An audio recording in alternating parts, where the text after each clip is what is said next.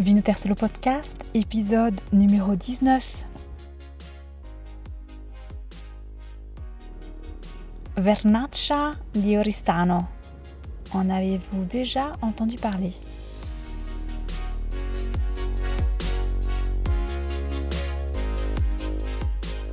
Benvenuti. Soyez les bienvenus à l'écoute de l'unique podcast sur le vin qui vous aide à choisir et comprendre la vostra prossima bottiglia italiana. Je suis Audreyne et oggi sono il vostro sommelier.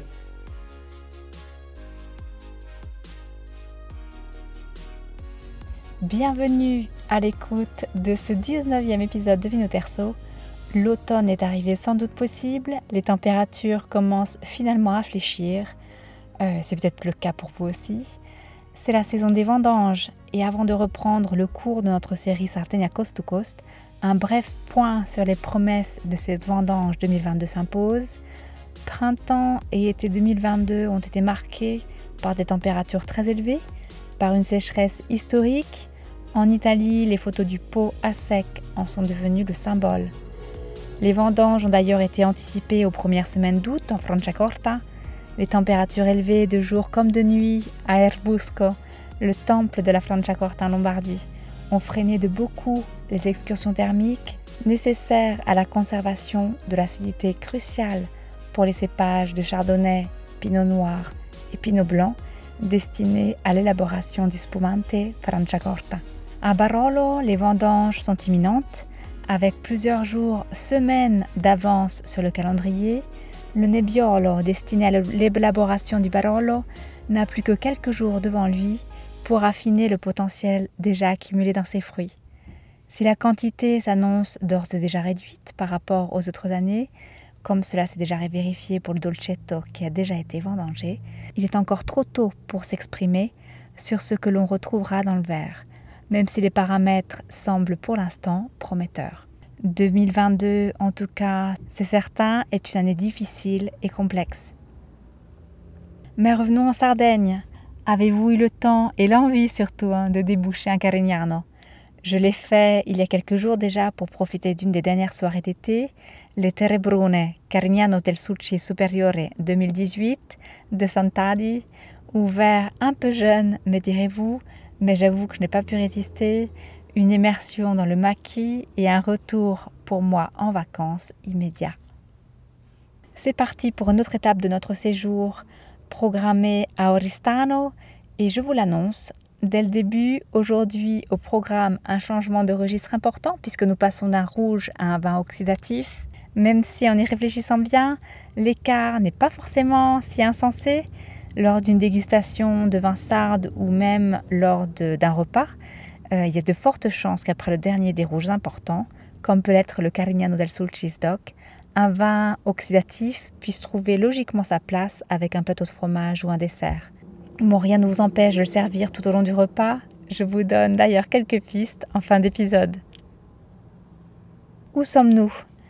Oristano se trouve sur la côte occidentale de la Sardaigne, à mi-chemin plus ou moins entre le nord et le sud, 180 km au sud-ouest d'Olbia, à peu près deux heures de voiture, 100 km au nord-ouest de Cagliari, une heure de route environ.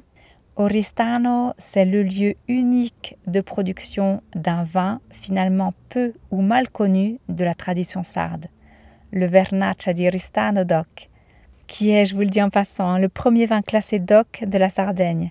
En 1971, il est élaboré à partir de raisins de cépage du même nom, Vernaccia di Oristano, et une information qui, à mon avis, vaut la peine d'être partagée parce que je la trouve vraiment fascinante. Le Vernaccia di Oristano a des origines sauvages et c'est une vigne endémique, donc exclusive à l'île. Des pépins de Vernaccia de la période nuragique, datant d'il y a quelques 3000 ans, avant l'arrivée donc des Romains et des Phéniciens qui sont supposés avoir apporté la culture de la vigne et la vigne sur l'île de Sardaigne, ont été retrouvés sur le site nuragique de Saosa.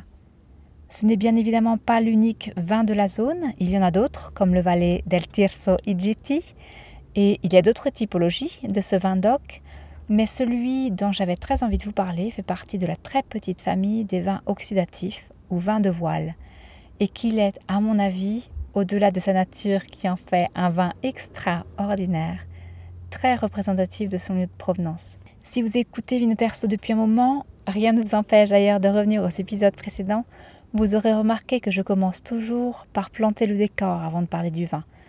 Et aujourd'hui, non, vous allez vite comprendre pourquoi. Commençons tout de suite par le vin et surtout par la typologie oxydative. Si vous n'avez jamais bu de vin oxydatif, ce sont de véritables bombes de parfums, d'odeurs, de sensations gustatives, dotées d'une puissance de persistance pazzesca. Je parle de vins capables de couvrir une très grande portion du spectre olfactif et aromatique dans un seul verre. Ce sont des vins que l'on ne voit pas tous les jours et que l'on ne retrouve pas forcément en proposition euh, d'accords mes vins parce qu'ils ne sont pas si communs. Il existe en effet peu de régions en mesure de produire de tels vins, mais aussi parce qu'ils sont considérés, à tort à mon avis, comme peu versatiles. Mais plongeons littéralement dans le vin en devenir pour mieux comprendre l'équation biologie, cépage, chimie et savoir-faire à la base du terroir sarde d'Oristano. Ne m'en veuillez pas, s'il vous plaît, j'ouvre un paragraphe un peu technique, ce qui pourra certainement sembler superflu pour certains, mais restez avec moi, hein, je vais essayer d'être le plus clair possible. Dans l'élaboration d'un vin en général, après le processus de fermentation alcoolique, le vin est mis au repos que ce soit en acier, en tonneau ou en barrique, pour un voyage, on va dire, en solitaire, surveillé par l'onologue bien sûr ou par le vigneron, dans des conditions choisies ou imposées par le cahier des charges si c'est un vin d'appellation. Pour la plupart des vins, il est déjà, même si encore en devenir, le vin qu'il sera. Pour les vins oxydatifs, c'est différent. À la fin de la fermentation alcoolique, le vin doit encore effectuer une ultime étape de transformation pour devenir oxydatif.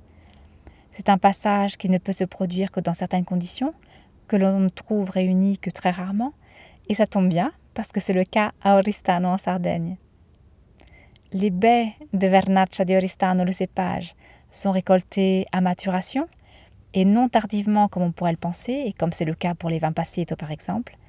Elles sont ensuite pressées, commence la fermentation alcoolique. Les levures Saccharomyces cerevisiae, responsables de la fermentation alcoolique, si danno alla gioia en transformant le sucre contenu dans le mou en alcool.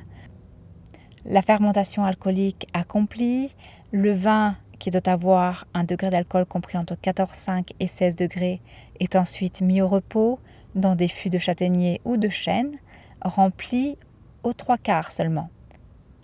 Une toute petite parenthèse, essayez d'imaginer géométriquement parlant un volume cylindrique allongé, rempli aux trois quarts de liquide. Essayez de visualiser, on se rend compte qu'entre la surface du liquide et la voûte du cylindre se crée un espace qui n'est pas vide puisqu'il est rempli d'air. Certaines de ces levures de la fermentation et qui sont encore présentes dans le vin change de métabolisme. Elle remonte à la surface et y forme un voile, la flore, visible à l'œil nu. Hein. Ce voile protège à la fois le vin de l'oxydation. Rappelez-vous, à l'intérieur du fût rempli aux trois quarts, le vin est exposé à l'air, donc à l'oxygène, donc potentiellement susceptible à l'oxydation, et il favorise aussi une évaporation lente du liquide, qui concentre le vin et ses arômes et augmente sa teneur en alcool. Le voile, après quelques mois, se détériore et les lits, les levures continuent leur échange avec le vin en enrichissant encore son bagage aromatique. Le microclimat de la vallée d'Ertisso se trouve les vignobles d'Oristano n'est bien sûr pas étranger au phénomène, bien au contraire. Les conditions qui sont réunies à Oristano favorisent bien sûr la création de ce phénomène, de la flore sur la surface du vin, et tout est fait au chai pour favoriser l'évaporation et la concentration. Pas de contrôle de température donc, les barriques sont exposées à des températures pouvant aller de 4 degrés en hiver à plus de 40 degrés en été. La circulation constante de l'air marin aussi favorise l'évaporation de l'eau contenue dans le vin et elle est accentuée par de grandes fenêtres orientées selon la direction des vents. Euh, des vents dominants qui arrivent de l'ouest, le maestrale, il ponente, il libeccio. Je ne vous ai pas perdu en route. Le vin, avec le temps, évolue bien entendu. Il passe d'une couleur jaune dorée à une couleur ambrée plus prononcée. Il développe des notes aromatiques de plus en plus intenses. Si nous passons maintenant à la dégustation, dans le verre entre les versions les plus jeunes et les plus âgées, la palette olfactive ne connaît pas de limite. Toutes sortes de miel, de châtaignier, d'acacia, de mille fleurs, de cire d'abeille, de fruits secs comme l'amande, la noisette, la noix, de fruits aussi, d'agrumes, de fleurs d'oranger, de marmelade, de crème de citron, de fruits au sirop comme la pêche, l'abricot, les arômes balsamiques aussi, menthe, eucalyptus, épices aussi, poivre et safran, sans oublier les senteurs iodées, algues, euh, les parcs à huîtres, de saumure. C'est vraiment un vin de mer. En bouche, dans les grandes lignes, complexité et douceur, chaleur aussi, puisque l'alcool tourne autour de 15 degrés, euh, mais aussi salinité et surtout longueur. Pour l'accompagnement, sa nature le place naturellement en fin de repas avec les desserts, même si pour moi, dans ce registre, il se suffit à lui-même. Toujours en fin de repas ou en apéritif, il devient très intéressant avec les fromages affinés, à croûte fleurie ou encore persillés. Et à mon avis, là où on peut s'amuser vraiment, c'est avec les plats d'inspiration sud-asiatique, avec la cuisine thaï ou de l'ouest de l'Inde, hein, qui ont des saveurs naturellement portées vers le contraste doux et épicé, comme un curry de crevettes, qui complète euh, merveilleusement, à mon avis, le spectre olfactif et gustatif du Vernaccia di Oristano. Les températures de service entre 12 et 15 degrés pour accentuer ou diminuer la perception du degré d'alcool qui peut être important, les points de vente maintenant. Vous pouvez le trouver en ligne ou dans les boutiques italiennes. Les prix varient bien sûr énormément en fonction de l'âge, mais pour les versions les plus jeunes, je l'ai trouvé autour de 34 francs pour la Suisse, à partir de 17 euros pour la France et la Belgique. Bon, un épisode un peu riche, trop peut-être d'un point de vue technique, mais selon moi nécessaire pour souligner le caractère profondément territorial de ce vin et dépasser ce qui pourrait être perçu finalement comme un simple exercice de style. Bon, j'y reviendrai. Hein. En tout cas, merci à l'écomusée de Vernaccia di Oristano, dont le matériel didactique est vraiment à portée de tous, en tout cas à la mienne. D'ailleurs, à défaut de pouvoir aller directement leur rendre visite, leur site est vraiment bien pensé si vous voulez approfondir la typologie oxydative même si je ne suis pas certaine qu'ils proposent euh, le site en français. À vérifier. Merci, merci d'avoir passé ce moment avec moi. Semaine prochaine, Cagliari. À la semaine prochaine, à la prossima. Si vous avez apprécié et que vous souhaitez en savoir plus, vous trouverez toutes les bouteilles, les régions, les producteurs et les appellations qui ont inspiré ce podcast sur vinoterso.com. V-I-N-O-T-E-R-S-O.com le site d'information de formation dédié 100% au vin italien.